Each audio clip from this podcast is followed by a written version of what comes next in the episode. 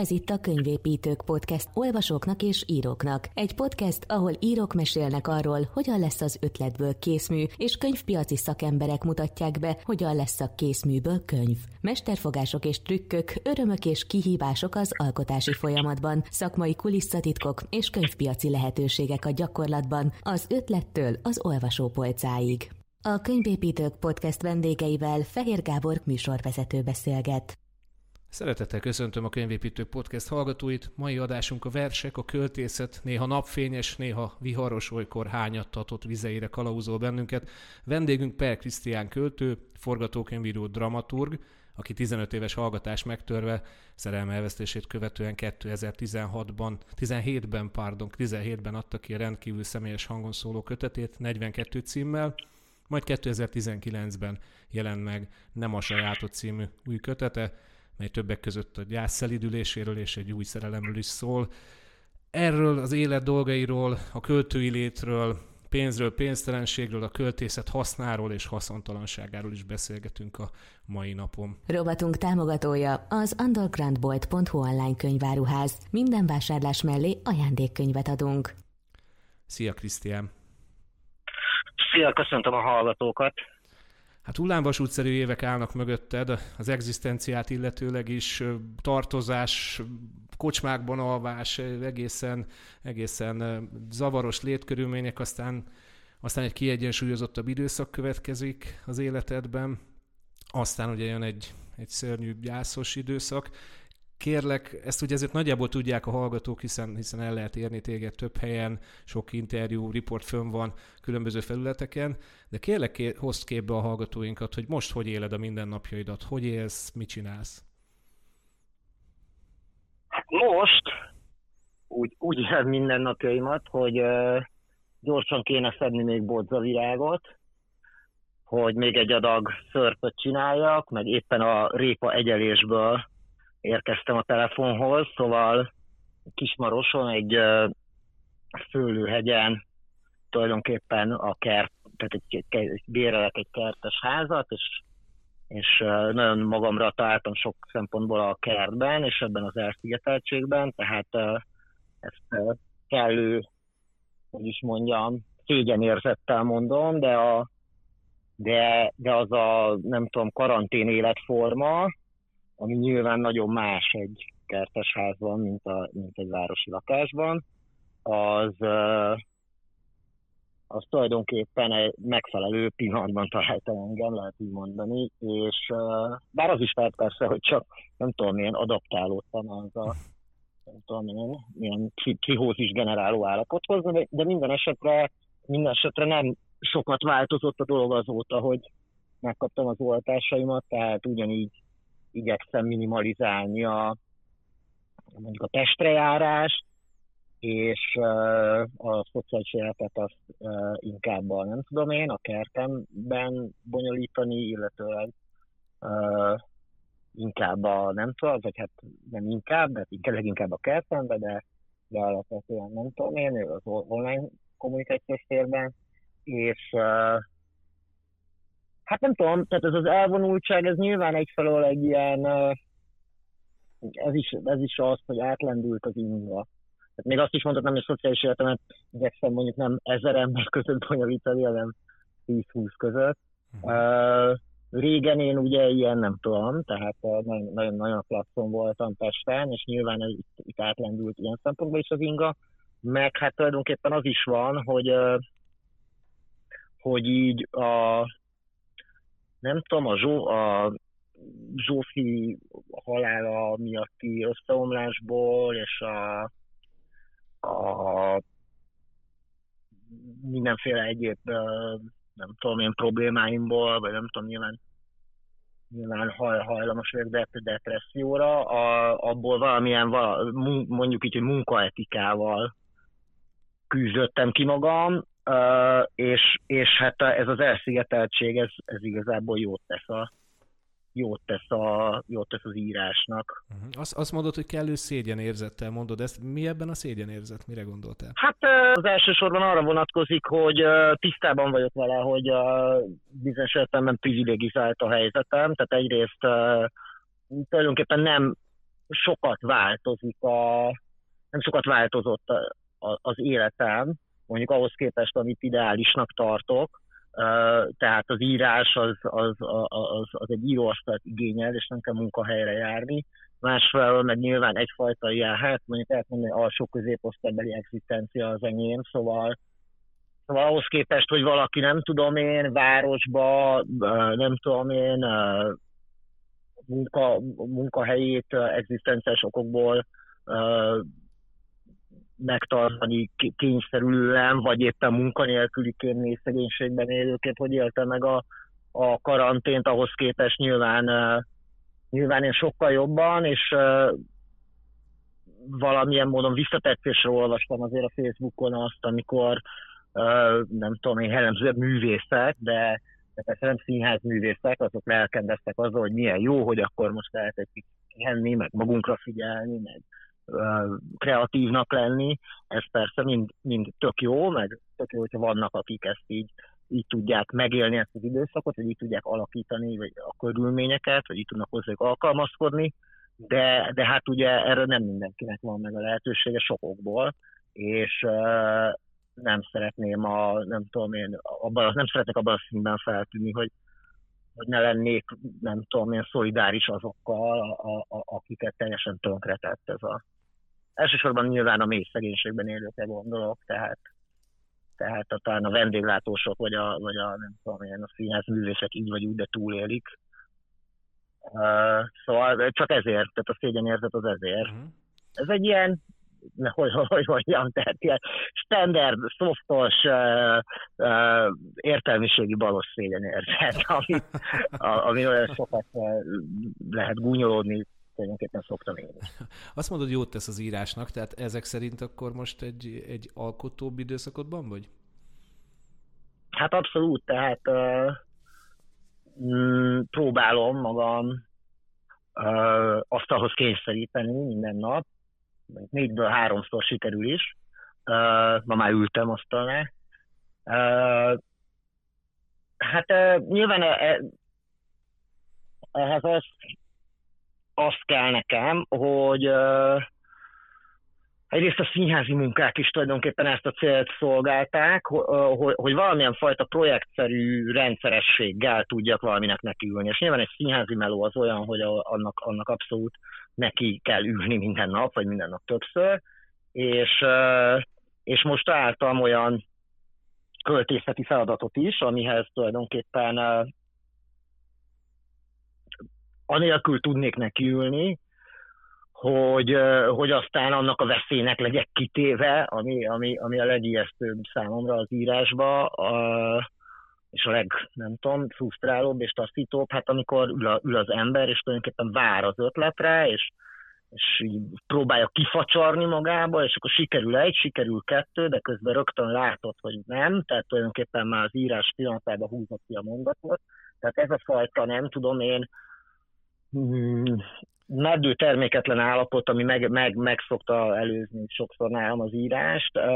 Ezt egy folyamatos munka, meg amikor adott a feladat, és feladatszerű, tehát megoldásokat kell keresni, nem, nem teljesen a semmiből kell indulni, az, az nekem segít ebbe a rendszerességbe. És majd biztos visszatérünk, vagy majd elmondom, hogy, hogy mi ez a meló. Uh-huh. Igen, ezt, ezt, ezt akartam is kérdezni, mert a színháznál világosak a határidők, de mi ez a költői tevékenység, ami ami most leköt, vagy, és, és, és egy ilyen felszabadultabb alkotási időt ad neked? Hát jó, akkor, akkor na most, hogy, nem, hogy igazából nagyjából abból, abból uh, kiindulva, hogy előbb vagy utóbb én uh, azt képzelem, hogy két, tehát a Jelenkor kiadó, ahol én vagyok, elég, elég, nem tudom én, penge módon menedzseli a szerzőit, szóval két év múlva, kettő? Kettő. Két év múlva, nem, három, hetvennégyben leszek ötven éves, és azt képzelem, hogy ötven éves koromban elkerülhetetlen lesz egy tálogatott, vagy összegyűjtött versek kötet. Nyilván az összegyűjtött versek is lehetősen vékony lenne most még, nem lesz egy válogatottról, de hát, na és akkor húsz év után elővettem a, a régi, tehát nekem volt négy verses könyvem még tulajdonképpen ilyen if, ifjúként, tehát húsz, húsz, nem is tudom, huszonhat éve, azt a húsz, nem, huszonnyolc éves koromban jelent meg az utolsó. Uh, és, és hát uh, én ezeket nem olvasgattam azóta, de hát azért volt egy rossz érzésem, vagy uh, tehát úgy picit próbáltam is az embereket lebeszélni, akik érdeklődtek a nem tudom, új munkáim miatt a régi, régiek iránt. Uh, és akkor visz, most viszont megnéztem rendesen, és hát így először teljesen menthetetlennek tűnt a minden. De aztán találtam egyet, Uh, amihez hozzá tudtam nyúlni, és most már tartok, nem tudom, nyolc-kilencnél, uh, és hát így nagyjából mo- most, a mostani hübridbe azt gondoltam, tehát az akkori, nem is tudom, első döbbenetben azt gondoltam, hogy hát akkor itt izé, tehát nulla százalék az, ami menthető, szóval, szóval hogy ez egy értelmetlen és lehetetlen dolog, de, de most a mostani hübridben, hogy, hogy úgy megyeget, vagy menni látszik, most azt gondolom, hogy tudom, tehát hetven százalék is lesz az, amivel végül fogok tudni valamit kezdeni.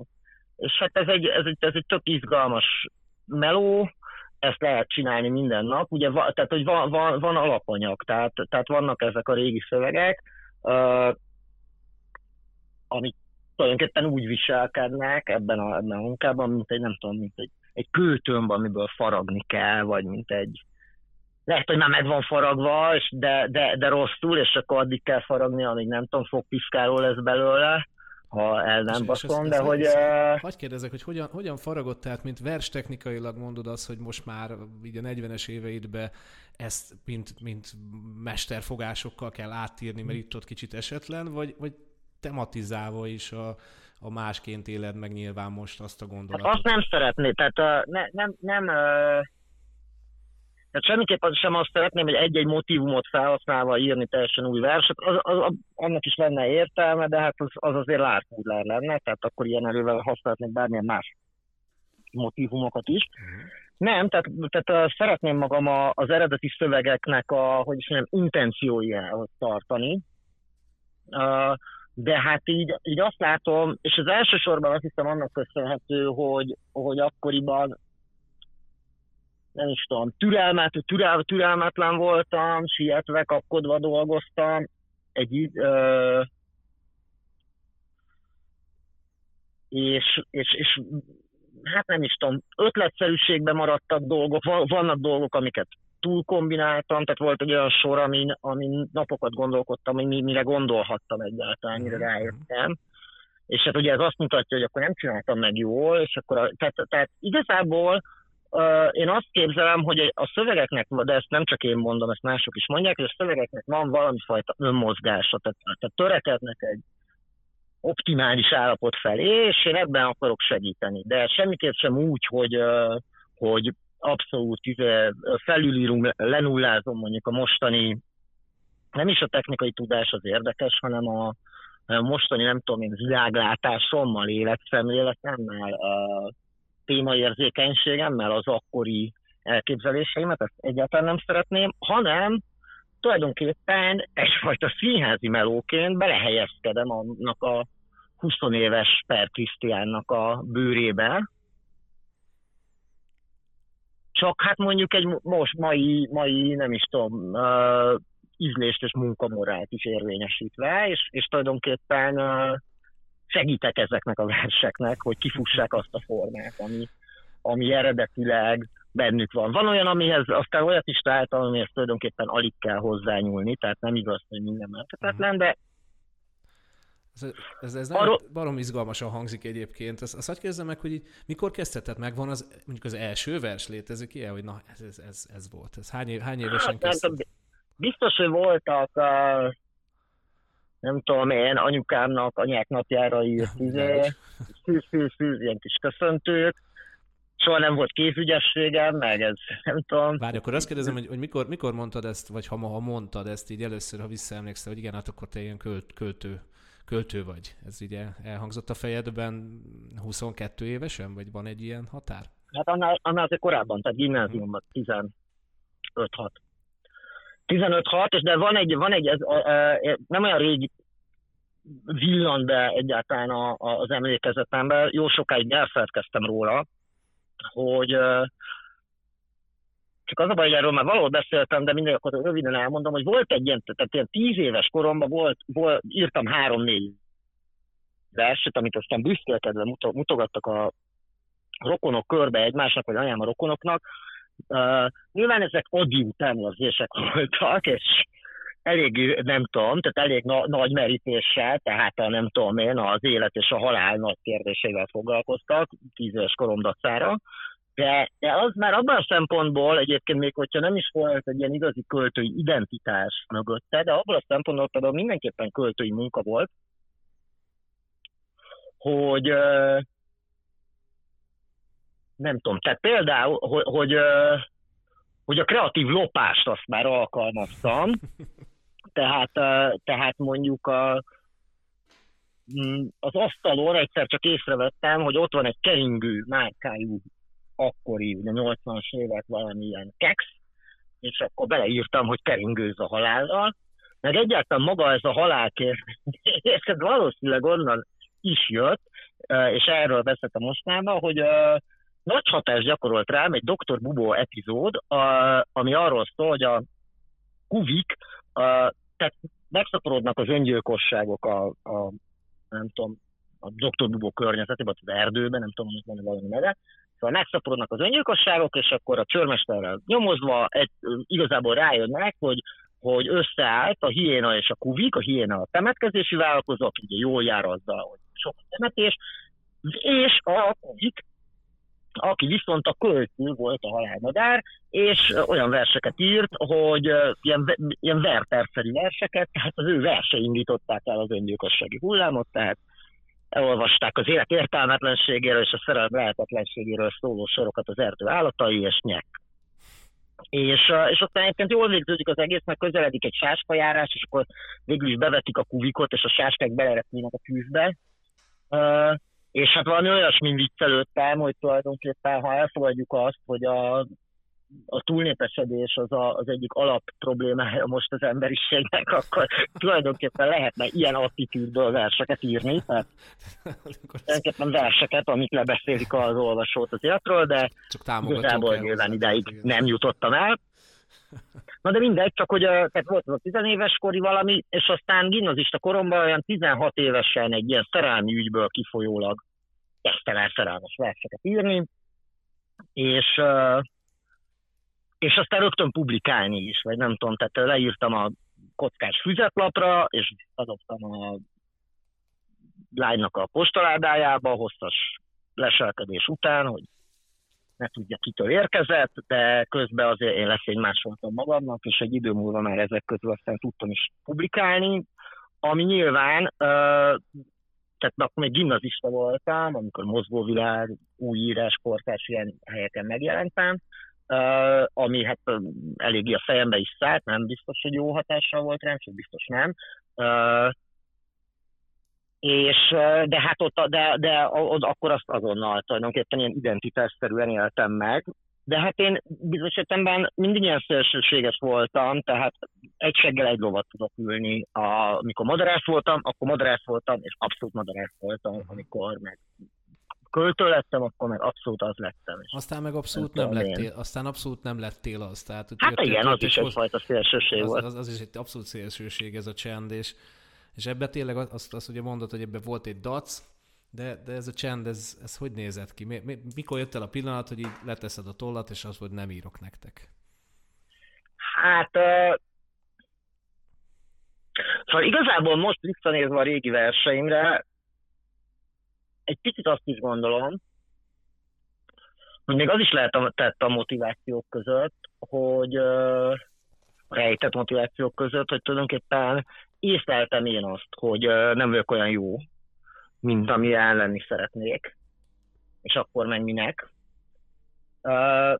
Miközben egyébként ennek az ellenkezője is észlelhető a régi versekben, tehát például ami, mostanában, tehát ami a mostani szememmel nem igazán rokonszenves nekem, és amivel valamit majd kezdenem kell, de közben mégis valahogy a gesztust azt meg többé-kevésbé érintetlenül hagyni, hogy a, a, amikor már így megjelent mondjuk két-három könyven, és tényleg így, nem tudom én, bár, bárhol örültetni egy a versének, bár a folyóiratnál, akkor elkezdtem tulajdonképpen ilyen ökrendi, provokatív, pimasz módon, ö, nagyjából abból az attitűdből, hogy az a vers, amiről én azt mondom, hogy vers, és bármiről azt mondhatom, és, és kifejezetten demonstratíven mondjuk ilyen magánjellegű közléseket, meg nem tudom miket beleírni versbe, ö, ami hát egy ilyen, igen, tehát egy ilyen fölfúvalkodott, elkapatott ifjúkori hübrisz volt, mert nem volt igazából ez a, ez a gesztus, aztán A, a, ezen a nem tudom kérkedésen kívül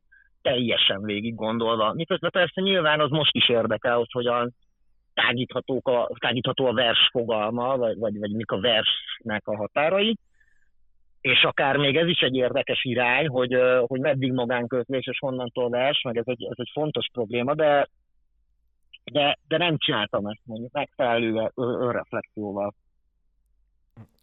De hát egyébként meg Meg, meg erről sokat beszéltem, mindenféle volt, tehát volt bennem egy ilyen, ez is ahhoz hasonló, amit mondok, tehát nem vagyok elég jó, tehát volt bennem egy ilyen, ilyen megrettenés tulajdonképpen, amikor, amikor így azzal szembesültem, hogy hát a magunk is versenyeit, az, az irodalom az sok szempontból verseny, tehát persze mondják azt, hogy az irodalom köztársasága, és ennek is van igazsága sok szempontból, de más szempontból meg, meg, meg az irodalom agón.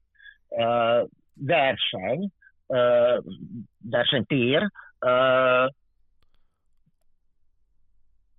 szóval nem igaz, hogy ne, nem is lehet szerintem, nem is lehet szerintem uh, írni, vagy verset írni, uh, anélkül, hogy az ember legalább akkor, amikor konkrétan csinálja, akkor, uh, akkor ne gondolja azt, hogy ő a legjobb. És egyébként ebben a csend időszakban nem is írtál? Tehát tényleg a, a fióknak se firkáltál? Tehát ez semmi, egyáltalán akkor te nem de, volt, nem de, voltál? De, de, hát jegyzetelgettem, jegyzetelgettem, csak nem fejeztem be semmit, a jegyzetfizetek azok sokszor elvesztek, vagy nagy részt elvesztek, tehát jó, azért van egy, nem tudom, dobozni mindenféle lapom, amit majd egyszer föl kell dolgozni, meg sor alá tétek, meg ilyesmik, de hát uh, ugye akkor még nem volt mobiltelefon, az is, az is elveszett volna, de, de, de hát uh, igen, ez, ez, egy, ez egy nem múló bánat, de, de közben meg néha azért arra is gondolok, nyilván ez ilyen bölcsész önnyugtatás, hogy igazából, ha igazán jó volt, meg igazán fontos, ez valahogy rögzült, és a megfelelő pillanatban, amikor szükség lesz rá pont arra a sorra, akkor majd valahonnan előkerül, és már volt is ilyen élményem egyébként, De, de, de minden esetre azok elvesztek, hát...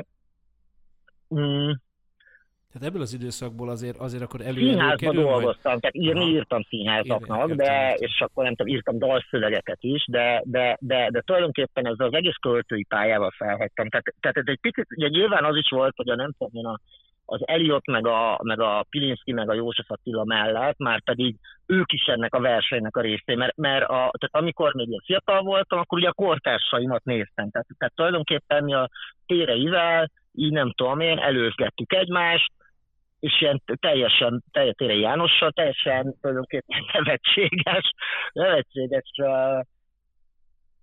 kis, nem is tudom, milyen vetélkedés volt ez a János, a szeretető is vetélkedni, de hogy voltak egyébként közös munkáink is, tehát ez nem akadályozta ezt meg, de hogy, meg jó barátok voltunk, de hogy mit tudom én, hogy, hogy fél évvel korábban jelent meg a Holmiba. Oké, okay, de én négy évvel fiatalabb vagyok, tehát akkor én nyertem három és fél évvel.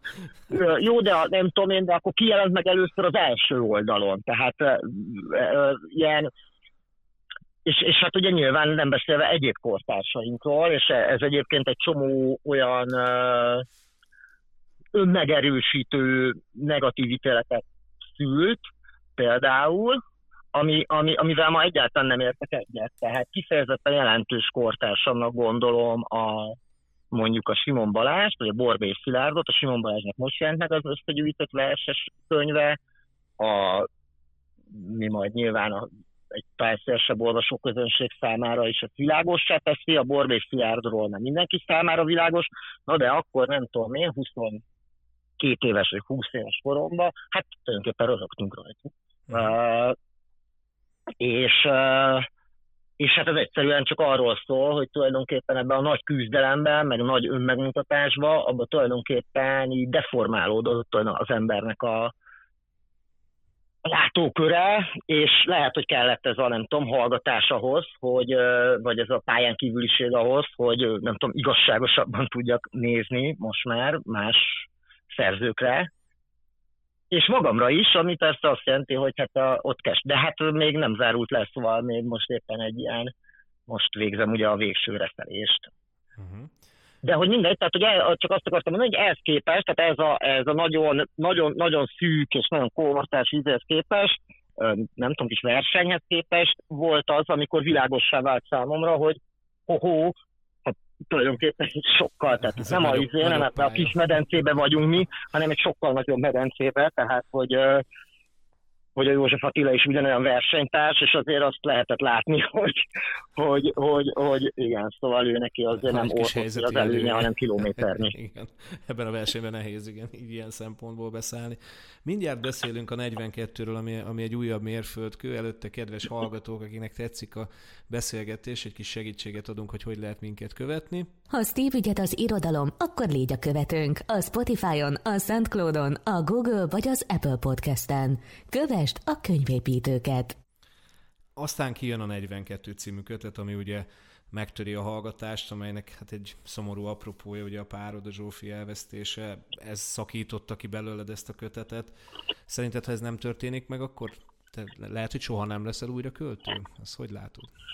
Hát ez jó kérdés. Ez jó kérdés. Hát nyilván ez a könyv ez nem lett volna, tehát az egyértelmű, és bizonyos értelmű, igen, tehát ennek a, ennek a szomorú paradox tanáról is persze írtam, gondolkodtam azóta is, de hogy, hogy szóval én elkezdtem már, tehát azért is, azért is tudott ez ebbe fordulni, mert tulajdonképpen begyújtottam a, a régi rakétákat, tehát a, a Zsófi az annyira szerette volna, hogy, hogy én újra írjak, miközben én abszolút boldog voltam azzal, hogy hát ő a képzőre járt, és voltak mindenféle képzőművészeti melói, plusz, plusz uh, ilyen díszlet, fény, látványtervezés is volt színháznál, vagy alapvetően az az irány érdekelte. És hát egy csomó mindenben, de az ilyen intermédiás melókban is ugye tudtam neki, neki is segíteni. Tehát nem tudom, én ötleteim voltak, arról beszéltünk, hogy nem tudom, jegyzetárgyat, nincs jegyzetárgyattam régen, régen, tehát magát a látásmódot azt nem engedtem el, azt talán nem is lehet. Mm. És... Uh, vagy ez egy, az talán egy adottság, és uh, uh, ki tudja, de hogy uh, minden, esetre, minden esetre én nagyon jó lettem volna abban, hogy akkor én egy ilyen kvázi háttéremberként segítek neki, amiben ő igényli a segítségemet, uh, egyébként meg én csinálok, nem tudom, én évi két színházi melót, aztán csókolom. Uh, ő nagyon szerette volna, hogy, uh, hogy, hogy, hogy, hogy írja, írjak újra, és hát lényegében mindent bevetett, és egy idő múlva tulajdonképpen megtörte az ellenállásomat, tehát volt már, volt előtte egy, egy menetem, amikor ő kint volt Kanadában ösztöndíjjal, hogy lementem Búbánatvölgybe, ráadásul egy nyaralóba, ilyen október-novemberben, jó hideg volt, a kutyán kellett melengetni a kezemet két sor között, és akkor ott, ott tulajdonképpen írtam, nem tudom én, egy, egy, egy adagot, uh, ami aztán belekerült a negyvenkettőbe, uh, tulajdonképpen abban teljesen ilyen, ilyen hiú, hiú hülyeségbe, hogy, hogy, hogy akkor én most akkor lemegyek a mélyére, és akkor majd onnan tudósítok. Tehát akkor is ugye egy elszigetelve voltam, és nem tudom én, anyagilag is recsen, és hát tényleg egy ilyen fűtetlen nyaraló. De azt gondoltam, hogy akkor én majd most valami nagyon, nagyon az alján vagyok a létezésnek, hát ez, ahogy ezt Móriczka elképzeli, de mindegy. Szóval például volt egy ilyen menet, meg amikor leköltöztünk Nagymarosra, februárba költöztünk le, ő júniusba halt meg. Az már egy ilyen megállapodott, tehát akkor azért Nagymarosra költöztünk, és megszabadultunk addigra mindenféle ilyen, ilyen frankhiteles adósságoktól, meg ilyesmiktől, amit én összeszedtem korábban, hogy akkor ez egy tisztalat, családalapítás, és ennek része volt az is, hogy akkor meló, tehát, tehát ott, ott már megint keletkezett, nem tudom, tizenvalahány vers, amikor jött ez a, a tragédia a semmiből, de tényleg az egyik napról a másikra, és, és hát akkor igazából az volt, hogy a hogy az első, nem is tudom, dermedtség után, ami persze nyilván napokig tartott, vagy hetekig, már nem tudom, uh, azt mondjuk, hogy hetekig, uh, akkor, akkor uh, tehát nem láttam más utat, és elsősorban ugye az is volt, mint hogy, hogy folytassam az írást, uh, de aztán rögtön láttam, hogy ezek másfajta versek, ugye nyilván eléggé más, tehát alapvetően másról szólnak, de sok szempontból mások, és hogy, tehát, hogy itt van egy ilyen cezúra, és akkor már rögtön elkezdtem ebbe a kötetbe is gondolkodni, a negyvenkettőbe, de hogy, hogy ez igazából egy ilyen, szóval az ő akaratát, tehát, tehát akkor legalábbis azt úgy is gondoltam, vagy úgy gondoltam, hogy ez az ő akaratának a be, tehát nem csak egy egyszerű emlékállítás neki, meg nem, nem csak egyszerűen a kiírom magamból a, a terápiás gesztusa, hanem valamilyen értelemben az ő akaratának a folytatása. Tehát uh, depressziósan én feküdtem korábban is, szóval az nem lett volna egy olyan nagy, nem tudom, törés, vagy egy, tehát uh, ha újra visszafekszek depressziósan, akkor uh, az, az olyan lett volna, mint hogyha mindaz a munka, amit ő elvégzett rajtam, az lenullázódott volna a halálával, és ezt semmiképp sem akartam. Tehát bizonyos értelemben a... És ez lehet, hogy máig tart, hogy, hogy tulajdonképpen ez a... Tehát a neki tett ígéretem. Uh-huh. az, amit, az, amit beváltok azzal, hogy akkor, akkor, akkor csinálom, és bízom abba, hogy, hogy sikerül olyan verseket, vagy olyan helyre írni verseket, ahova még olyan szűk résekbe, ahova még más nem írt, mert nem tudom, nem jutott eszébe. Azt mondtad egy interjúban, hogy azért is hallgattál el, mert, mert illúzió az, hogy hat az emberekre a költészet. Tehát, hogy ez egész egyszerűen nem igaz, és akkor mint ilyen nem foglalkozol vele. Aztán jött a negyvenkettő, ami azért nagyon más mutatott. Most, most hogy látod akkor, most, most hol a vers értelme? Hát ez jó kérdés. Ugye egyáltalán maga a kérdés is azért merülhet csak fel, mert... Uh... Mert azért kétségbe esetben szeretne az ember találni valami racionális uh, indokot a, a hiúságon kívül. Nyilván a hiúság, a, az önmegmutatás vágya extrovertált és introvertált szerzőknél egyaránt, az így, az így az egyik fő működtetője az írásnak. De ez valahogy nekem soványnak tűnt, vagy tűnik, és... Uh, és akkor ugye felmerül ez a kérdés a ilyen vagy olyan hasznosságról. Uh, és hát, szóval az van, hogy a, nyilván a világot nem lehet megváltoztatni, tehát ilyen értelemben tartom azt, amit mondtam, hogy, hogy, hogy a, a költészet az nem tudom, nem... Nem azt, segít, azt vagy nem, hogy nem, meg, nem. Bocs, bocs, azt kérdezem meg, hogy ez, ez ma nem megy, tehát ez a korunkban nem megy, és akkor még az Ady vagy a József Attila változtatták a világot helyzetükből adódóan, vagy ez igazándiból akkor sem ment? Erről mit gondolsz? Hát szerintem igazából akkor sem. Uh-huh. Tehát igazából, igazából a defektálni tud. Tehát a világ, a, a világ az megy a maga... maga útján bizonyos értelemben, ugye például a, nem tudom, történettudomány is már jó ideje tartott, olyan publikációkra gondolok, mint van, van egy, nem tudom eszembe jutni a címe, de egy tök érdekes könyv, ami egy középkori molnárnak a naplója, és egy, azt egy kisembert, egy molnárnak a perspektívájából, az ő életvilágából közelít a történelemhez, és hát a, hajlamos vagyok azt hinni, hogy valójában a történelemnek a az igazi alakítója az az úgynevezett átlagember. Most uh, eltekintve attól, hogy persze, persze, senki sem átlag, nincsen, hogy átlagember, nem tudom, de hogy mégiscsak, uh, mégiscsak, tehát nem a, tehát a, nem feltétlenül az Ady volt a történelem alapítója, hanem, a, hanem az a sok-sok tízezernyi kortársa, aki, nem tudom, dalolva vitte bele a az országot az első világháborúba, és, és, és, és az Ady az arra volt képes, mint egy tényleg különlegesen tisztánlátó ember, hogy ezt detektálja, és nem tudom én, segélykiáltásokat és gyűlös kirohanásokat váltogasson. de, de az ő kiáltásai azok, azok tulajdonképpen uh, inkább leíró, mint alakító jellegűek.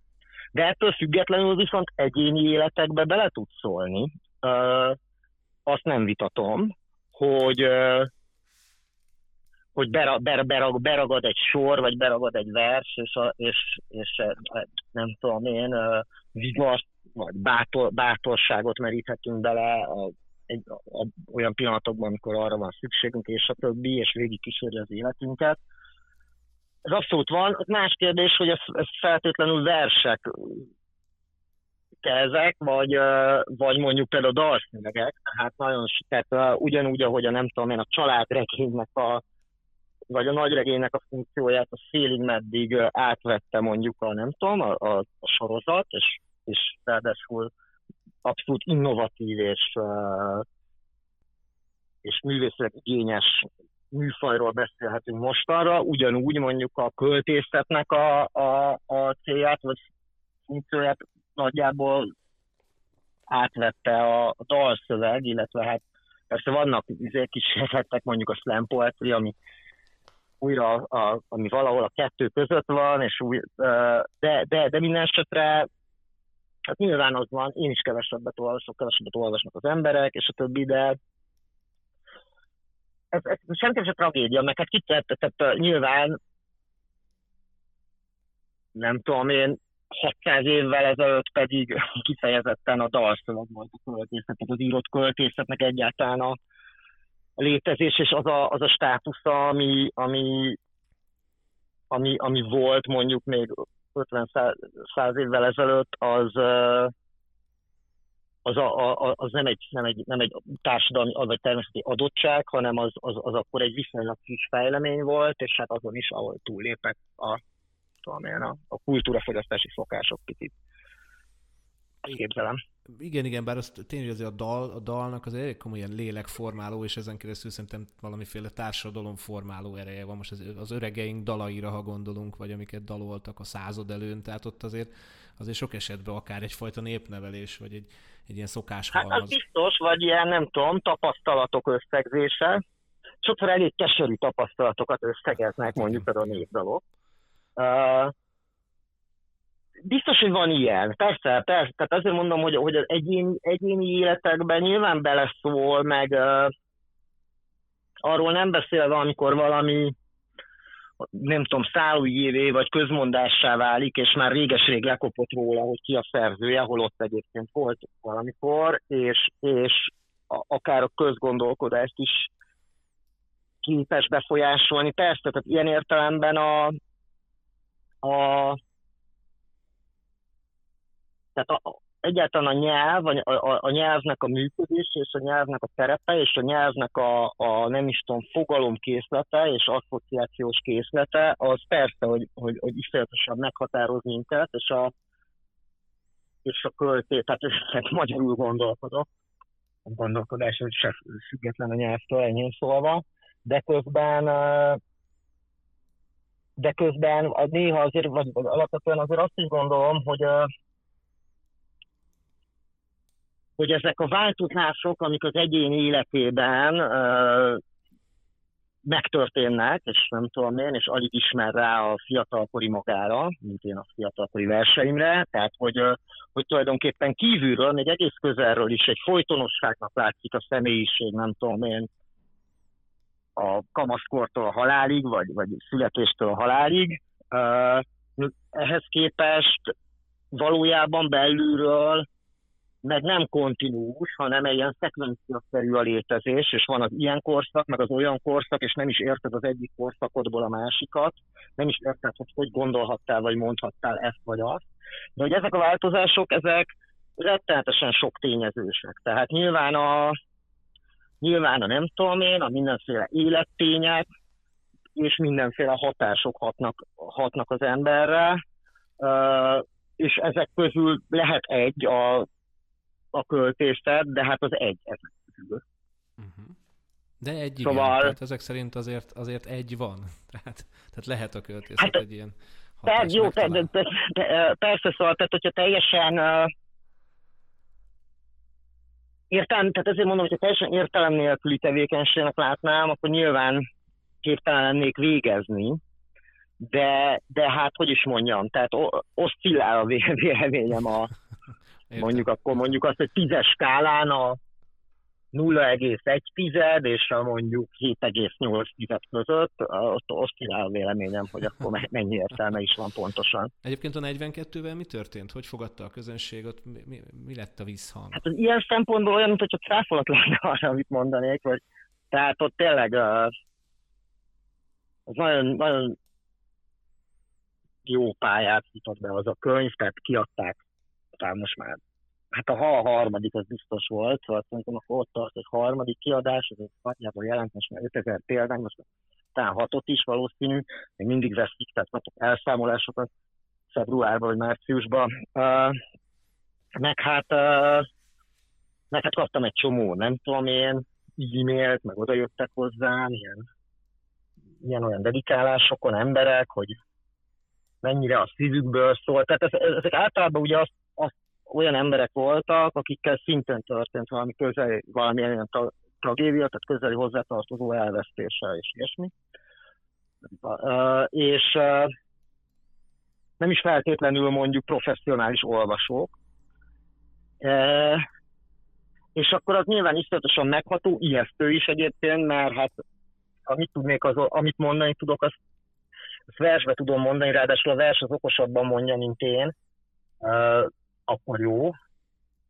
Uh, és akkor ehhez képest, nem tudom, tehát nem vagyok, nem is tudom, képzett terapeuta, szóval az, a, egészen konkrét kérdéseket is tettek föl, és én nem, nem vagyok hivatott válaszolni, hogy akkor most nem tudom, én hamvasztal vagy temesse. De hogy... Uh, de hogy... Uh, Tehát egyrészt volt ez, és egyébként szakma, tehát uh, többé-kevésbé azt lehet mondani, hogy itt nem tudom, tehát a szakma is örült neki, vagy tehát voltak jó szakmai visszajelzések, meg díj, meg nem tudom micsoda.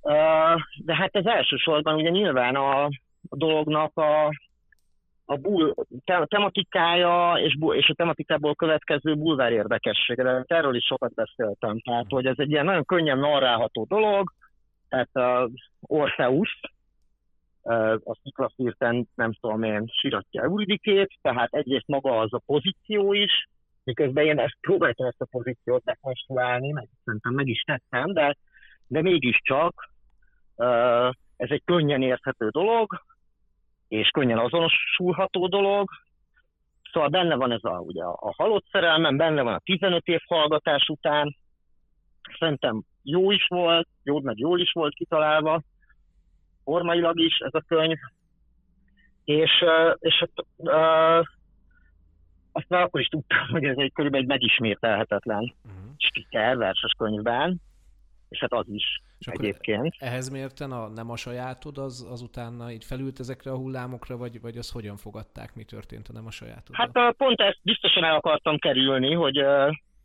hogy olyan, olyan érzése lehessen az olvasónak, hogy én bármilyen hullámra fel akarok ülni, tehát bizonyos értelemben ellenpontozni is akartam a negyvenkettőt. Hát a nem a sajátod, az egy ilyen tisztes verses könyvpálya. Tehát ezer példányba ment el, a szakmai visszhangja is gyérebb. Rajta volt a Magyar Narancs, nem tudom én, tizenegyes izé listáján, meg ilyesmi, szóval voltak azért pozitív szakmai visszajelzések, meg ilyesmi, de, de hát így, szóval azért jóval lanyhább fogadtatás, de hát ez, ez, ez, ez evidens volt, hogy ez így lesz. Az egy nagyon különös együttállás volt. Az a, nem is nagyon tudtam egyébként igazából mit kezdeni, hát azért félig meddig pszichotikus állapota voltam tulajdonképpen még a könyv megjelenésekor is. Hogy,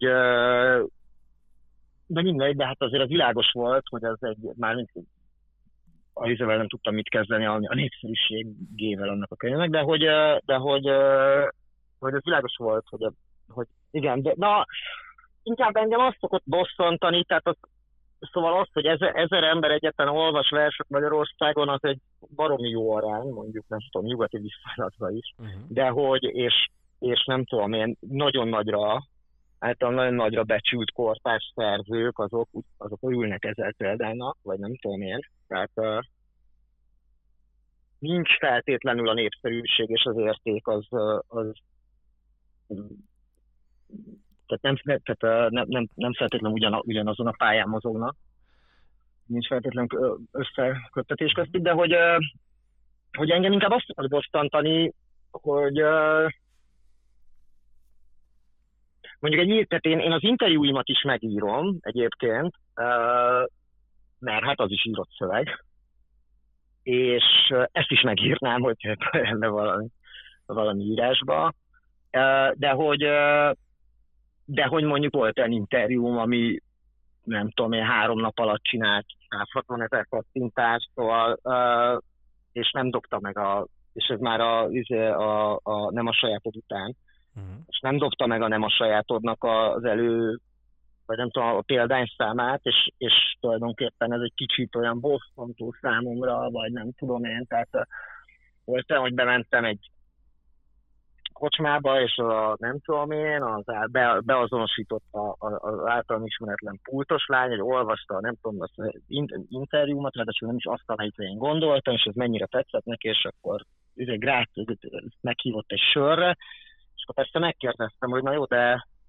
akkor já, rákerestél verset, vagy megnéztél versémet, és azért mégiscsak az a fontos, és, vagy fontosabb, és azt mondta, hogy hát nem, mert az interjú az egy olyan dolog, az egy beszélgetés, azt az ember bármikor olvassa, és bármikor félbehagyja a telefonján, és egy vershez, ahhoz lelki állapot kell, meg annak neki kell készülni, meg nem tudom én, mondta, és hát... nem tudom, még hogyha ezt meg is értem, akkor is azért tulajdonképpen nem vagyok boldog ettől, mert én igazából azt teszem, hogy a verseimet, uh-huh. Tehát akkor, verseimet akkor, ismerjék akkor engem. Az a paradox helyzet, hogy, hogy most ezt értsd jól, hogy akkor Pér Krisztián, mint költő celeb, ismertebb, mint a versei. Hát igen, ez valószínű. De ez, ez az Adinál is így lehetett egyébként speciál, meg nem tudom, a, sőt a Markbocsi szemináriumon, az egyetemen, ahol beszélt a Margocsi professzor úr, hogy a, a tulajdonképpen az első ilyen professzionális irodalomból megélni tudó és akaró irodalmár, az a Petőfi Sándor volt. A korábbi költők, azok mind, nem tudom, kisbirtokos nemesek, vagy nem tudom én, egyházi személyek, stb. Voltak. Uh, és, hogy, és hogy annak része volt, hogy ő, hogy ő nagy erőkkel építette az imidzsét, tehát mondjuk építette a borívó imidzset, miközben baromira nem volt borívó, meg nem tudom én, a végig toladta magát a Váci utcába, egy talicskába, és hadonászott a fokosával, uh, és akkor abból nem tudom én, hír lett a, a, a csak akkor még közvetlenebb volt a kapcsolat, szóval ebből akkor hír lett a nem tudom én, a Zahotnak a lapjába, vagy valami, vagy nem, hanem valami, nem tudom én, tehát hír lett a, a pletyka lett belőle, és akkor a pletyka mentén, akkor egyszer csak mégiscsak megvették a Zahotnak a lapját, hogy elolvassák ezt, hogy, hogy akkor mit is ír ez a figura. Hát akkor mondhatjuk, hogy Petőfi ez baromi erősen építette az én márkáját, ezt ma ugye így mondanánk, hogy nagyon jó volt ilyen, hát igen, ilyen brand építésben. És a kérdés, hogy ez mennyire kikerülhető, mennyire szimpatikus, ha valaki ilyet csinál, uh, ambivalens érzéseim vannak ezzel kapcsolatban, őszintén szólva. Uh-huh.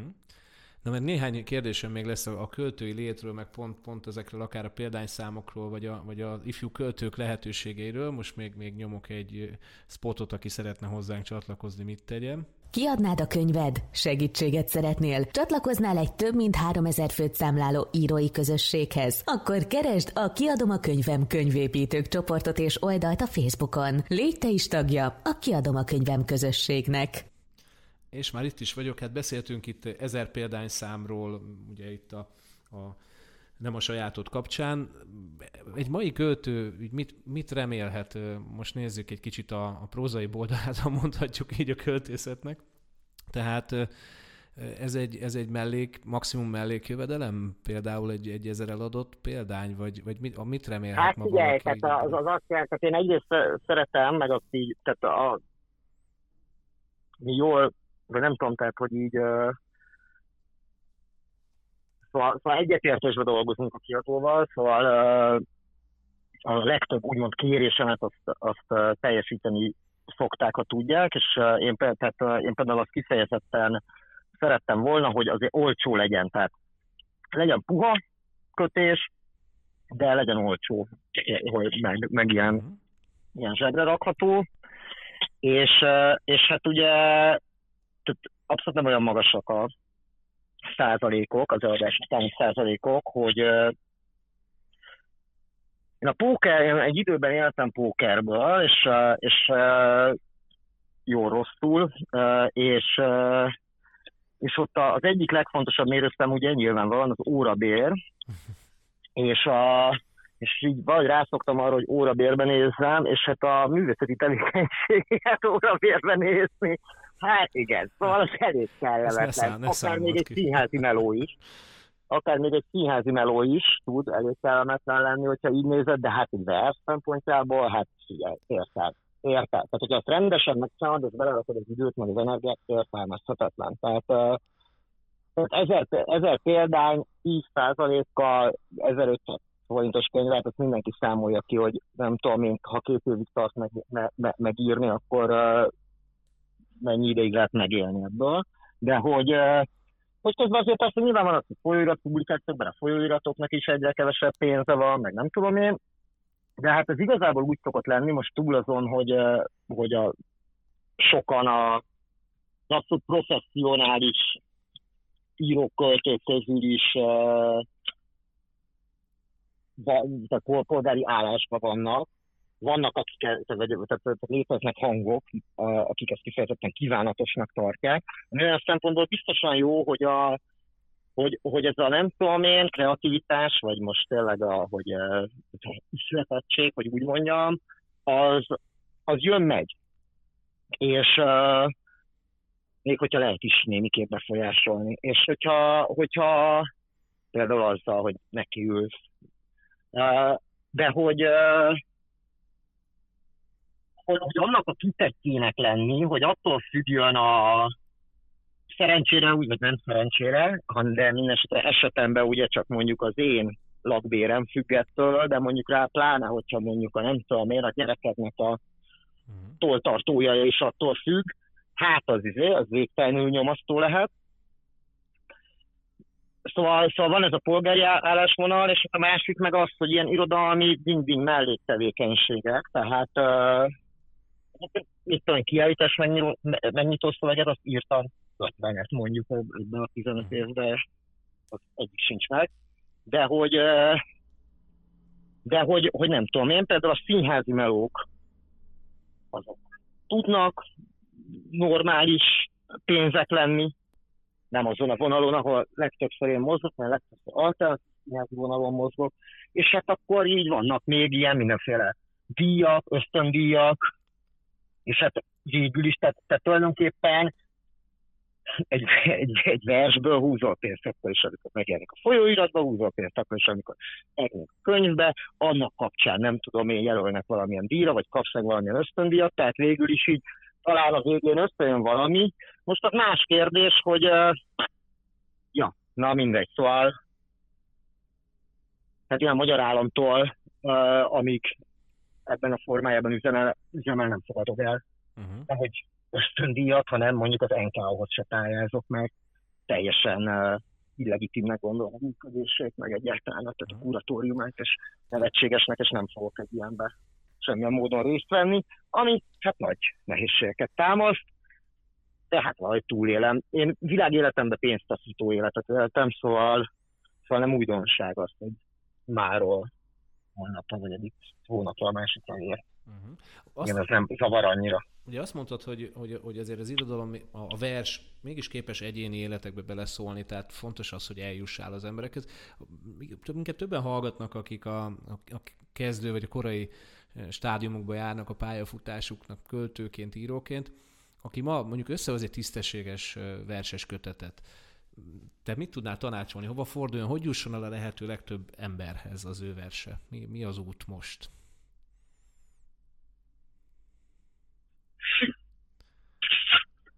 Hát nem tudom, hát a lehető legtöbb emberhez nyilván akkor fog eljutni, hogyha Mertelre vetközik fel a testére, és kimegy a körútra, és akkor abból lesz, nem tudom, er té el híradóban bevágás. Tehát... Tehát szóval nem, a, nem, a, nem az irodalom csatornáink áramlik a, a, a legtöbb információ. Igen, szóval nem a, nem a, nem a, nem a, nem a... De hát nyilván nem feltétlenül erre vonatkozik a kérdés. Hát uh, érdemes minél több helyen publikálni, akár Facebookra is kirakni. Mm. És hát aztán nyilván egy, tehát egy verses könyv, hogyha tényleg verses könyv, akkor ott megtámogatják egymást a szövegek, tehát, tehát valóban érdemes eljutni egy könyvig. Érdemes találni, a, de talán inkább én a másik irányból fogalmaznám meg, tehát hogy, hogy érdemes találni valamilyen szakmai közeget, tehát valamilyen...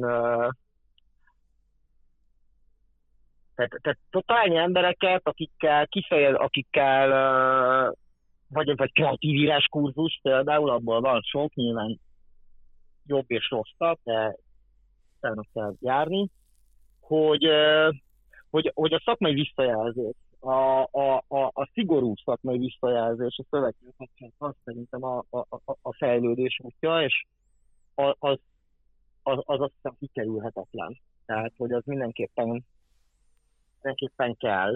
És, és itt most nem arról beszélek, hogy a, hogy a nem tudom én, a rokonok, uh-huh. akiknek tetszik, mert, mert a rokonoknak persze, hogy tetszik, mert ők nyilván értik azokat a tudásokat is, amiket mondjuk egy mezei olvasó nem ért, és az, az se hátrány, hogy a mezei olvasó is érti. De hogy, hogy ezt mondanám, hogy mindenképpen találni valami szakmai közeget, és és hát aztán nem tudom, nem elkeseredni és bízni a szerencsében. Tehát, hogy mindenképpen van egy, egy szerencsefaktor. Egy, az álhatatosság egy idő múlva talán meghozza a gyümölcsét, de hát ugye ezzel sem lehetünk biztosak, mert gyakran előfordul írókkal, hogy mire meghozza a gyümölcsét, addig meg már mindegy. És valószínűleg azért nem meghalt a szerző, bár az, az igen gyakori, hanem, hanem, hanem mondjuk azért, mert már mert már, mert már, mert már nem, nem érdekli. Van a, a Martin Eden című regény a Jack Londonnak, uh, három mondatban összefoglalva, erősen önéletrajzi regény, hogy, hogy van a, a, a jó eszű, de hát ugye totálisan, nem tudom, műveletlen meg ezért, tehát a matróz csávó, aki egy ilyen arisztokratát, azt így egy ilyen feszült verekedésszerű helyzetből valahogy kiment, megvéd, és akkor ilyen Le, meg, meghívják magukhoz egy teára, a család, kicsit azért is, hogy szórakozzon a vademberen. És, és abszolút lenyűgözi a polgári környezet, természetesen halálosan beleszeret a kisasszony, de és hát annyira, nem tudom én, jó eszű, vagy megvan a magához való este, hogy, hogy hát úgy megtetszik nekik, hogy a, hát jé, a vadember most jött a fáról, és jó, késsel villával enni nem tud ugyan még, de mondjuk nem tudom én, érdekes dolgokat mond, meg megérti, amit mondunk neki, és akkor így elkezdik egy kicsit így, nem tudom én, tehát új, újra és újra meghívják, így kicsit szórakoznak vele, és kicsit, nem tudom én, de hát könyveket is adnak. És hát jókat mutatnak azon, hogy nem tudom én, ő miket mond mondjuk, nem tudom én, kontroll, vagy akárkiről. És aztán így viszont, amikor ő is elkezd írni, hát akkor így abszolút kinevetik, hogy ne hülyeskedjél. Hát tehát azért ne vicceljünk, tehát van a, a művészek, a zsenik, és akkor elképes vagy te, és a műfajta próbálkozol, felejtsd el, elfaradjál csak napról. De aztán a csávó, ez a Martin Eden, Jack London hasonlás, nyomja, nyomja, nyomja, nyilván a frusztráció, és nem tudom, tehát lehetőleg súlyosabb alkoholista lesz, meg minden, de elkezdi közölni a New Yorker, és a többi, és egyszer csak ö, felkapott szerző lesz. És hát persze akkor már a család is, meg a kisasszony is, az hirtelen megváltozik a, megváltozik a nem tudom én, a hozzáállás, és akkor már ők is hirtelen zsenit látnak benne, és keresnék a társaságát, de akkor már késő, tulajdonképpen addigra az ő illúziói, ambíciói és élete az tulajdonképpen tönkrement, és aztán végül kijevez a tengerre, és olyan mélyre leúszik a vízbe, hogy ne bírja azt ki levegővel, amit felér. Szóval... Uh... Ja, ezzel csak azt akartam mondani, hogy... Uh... Nem ezt üzenjük a kezdőíróknak. Nem ezt üzenjük a kezdőknek, de azt mindenképp üzenem a, de azt mindenképp üzenem a kezdőknek, hogy ez egy olyan szakma, hogy feltétlenül visszajelzés függő, vétesz, és, és valahogy ennek a, ez ellen kell dolgozni. Tehát, ez, tehát, tehát nagyon kiszolgál, nagyon, nagyon ki van az ember szolgáltatva a mások ítéletének és a mások tetszésének. És ez egy nagyon törékeny állapot, és, és valahogy, valahogy ezzel tehát kell találni egy olyan szövetségest mondjuk, vagy kell, tehát uh, mármint azt egy szakmai szövetségest, tehát akivel hasonlóak a nem tudom elképzeléseink, vagy val, tehát, tehát valamilyen módon kell valami stabilitást találni, hogy ne legyen ennyire, hogy ne legyen annyira kitéve az ember a, a visszajelzéseknek, mint amennyire ki van. Uh-huh. Neked ki közül? Mert egyébként nyilván az van, hogy tíz dicséret, egy izé, egy negatív vélemény, akkor az van, hogy a tíz dicséret nem érdekes, igen, mert azok nem is értenek ez hozzá, is de a negatív vélemény, igen, annak volt igaza. Neked kik a szakmai szövetségeseid? Hát uh, persze ilyen értelemben erős szó talán. Én nagyon jól dolgoztam a negyvenkettőn a Borsik Mikivel együtt, az egy nagyon... Nagyon, tehát az ne, ne, ő nélkül nem olyan lett volna a könyv, mint amilyen, tehát az egy nagyon fontos munka volt, szinte nem tudom, hozzám is költözött, vagy időről időre ott is aludt, hogyha elhúzódott a dolog. Nagyon jól dolgoztam, nem a sajátod esetében a Keresztesi Jóskával, tehát a szerkesztőkkel, és hát van egy-két ember, akiknek szoktam szövegeket mutatni, meg ők is nekem. Mondjuk a, nem tudom én, a kortársaim közül mondjuk Arcos Bármű például, vagy uh, volt egy olyan pár évvel ezelőtt, olyan, hogy független mentorhálózat, amikor uh, mindegy, hogy miért, most ezt most tudom elmondani, de hogy, uh, hogy végül is egy kis csapat, tehát, tehát öten uh, voltak úgymond mentoráltjaim, fiatal kezdő írók, a, a Purosz Leonidasnak már volt egy könyve, de neki most megjelent még egy, és azokat a verseket ott resztelgettük mi közösen, vagy megbeszéltük közösen, a legtöbbet, ami ebben az új könyvében van, vagy a Juhász Mário, akinek most jelent meg a könyve, egy vers kötete, szóval, szóval kialakult egy ilyen kis szakmai kör, és, és nekik is szoktam egyébként mutatni. Ők fiatal, tehát ők egészen más, friss szemmel nézik, vagy nem tudom, tehát ők, ők, ők azért pont egy generációval fiatalabbak nálam. Beszélgetés, igen, beszélgetés elején kérdeztem, hogy hol élsz most, mit csinálsz. Azt nem kérdeztem meg, és ezt szeretném itt a végül, hogy hogy vagy mostanában, tehát hogy érzed magad itt ebben hát, a kertészlétben? Nyilván a, a társadalmi, tehát én pszichózis az hat rám. Szóval,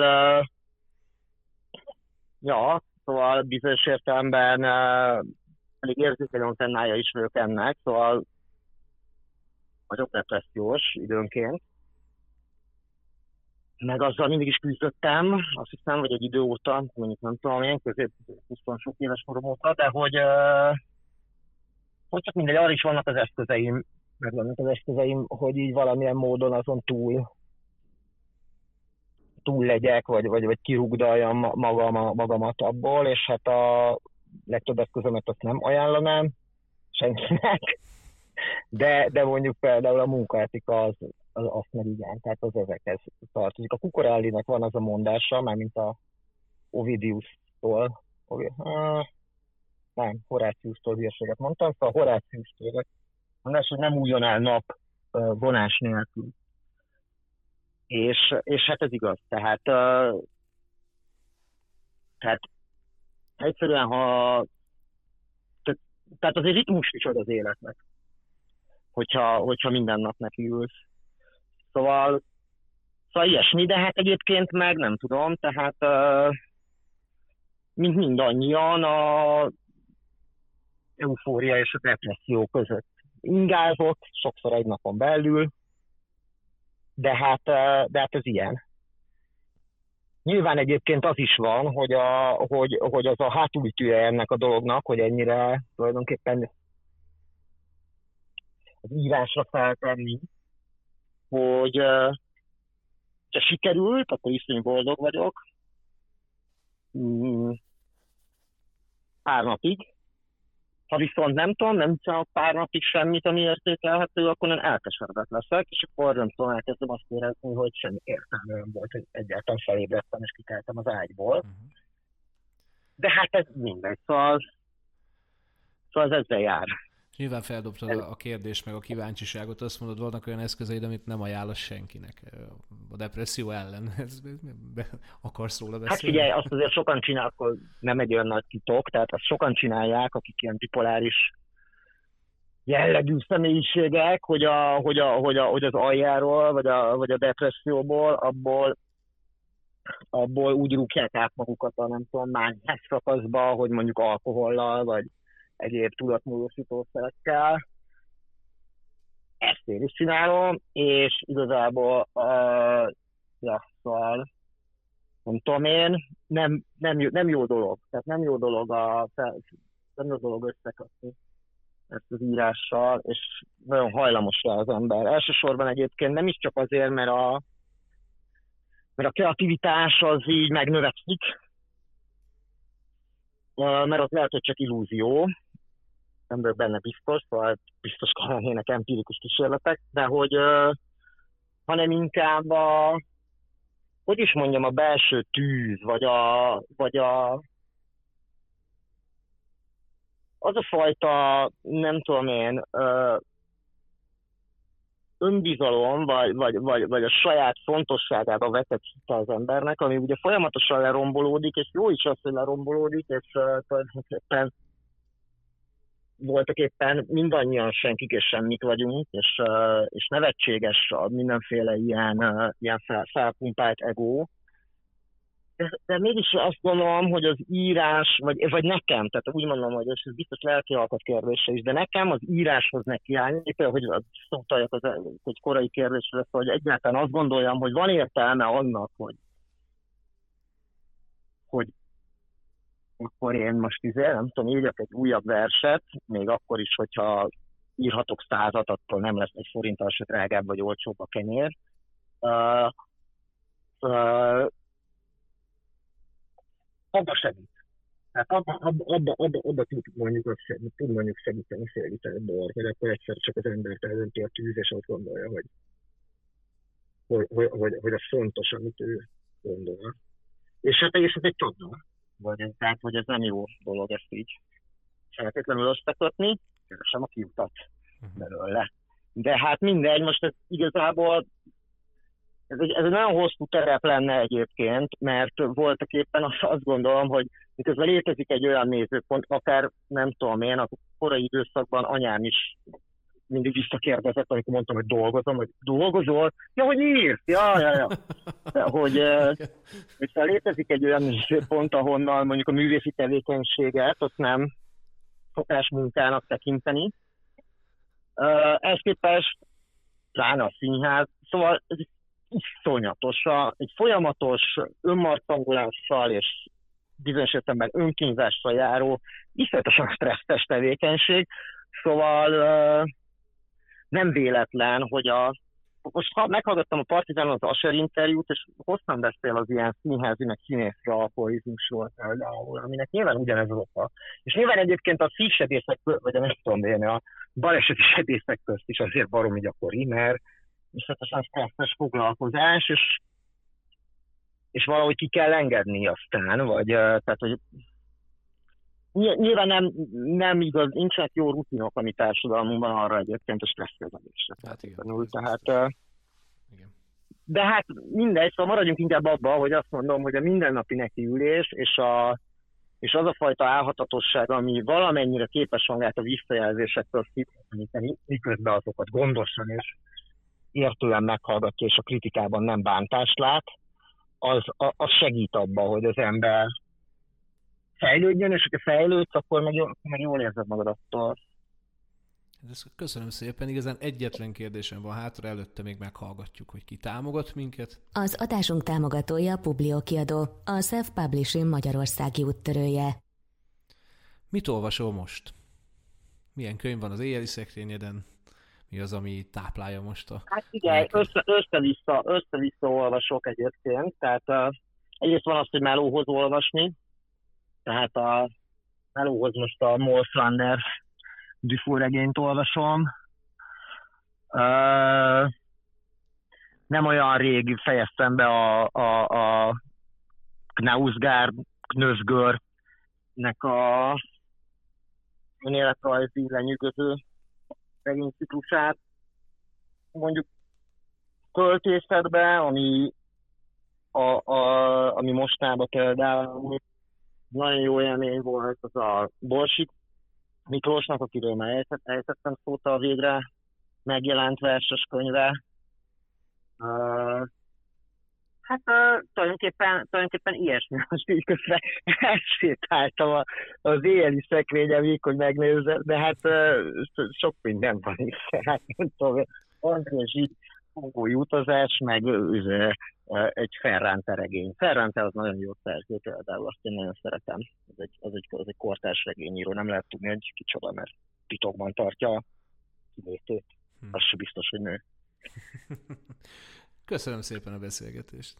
És kíváncsian várjuk akkor, igen, kíváncsian várjuk az ötvenet, ugye, ugye bár, tudod már a címét, vagy még ez munkacím? Hát, uh, nem. Nem, nem, nem, nem, nem. Hát uh, abba bízunk, hogy az tényleg sikerülni fog a projekt, vagy nem adom föl, vagy ilyesmi. Hát egy picit olyan, mint tudod, a föllőevés, hogy, uh, hogy uh, megeszed a három leg, leg, legjobb szemet, és és a végén meg már megeszed az utolsót is, amire, amire első pillanatban azt gondoltad, hogy, hogy na, az biztos nem ennek a fürtnek a fele rohadt, de mindig van egy, ami a többinél kevésbé, és így valahogy a végére lehet érni, és valahogy ebből bízom, hogy ilyen logika mentén a végére érek.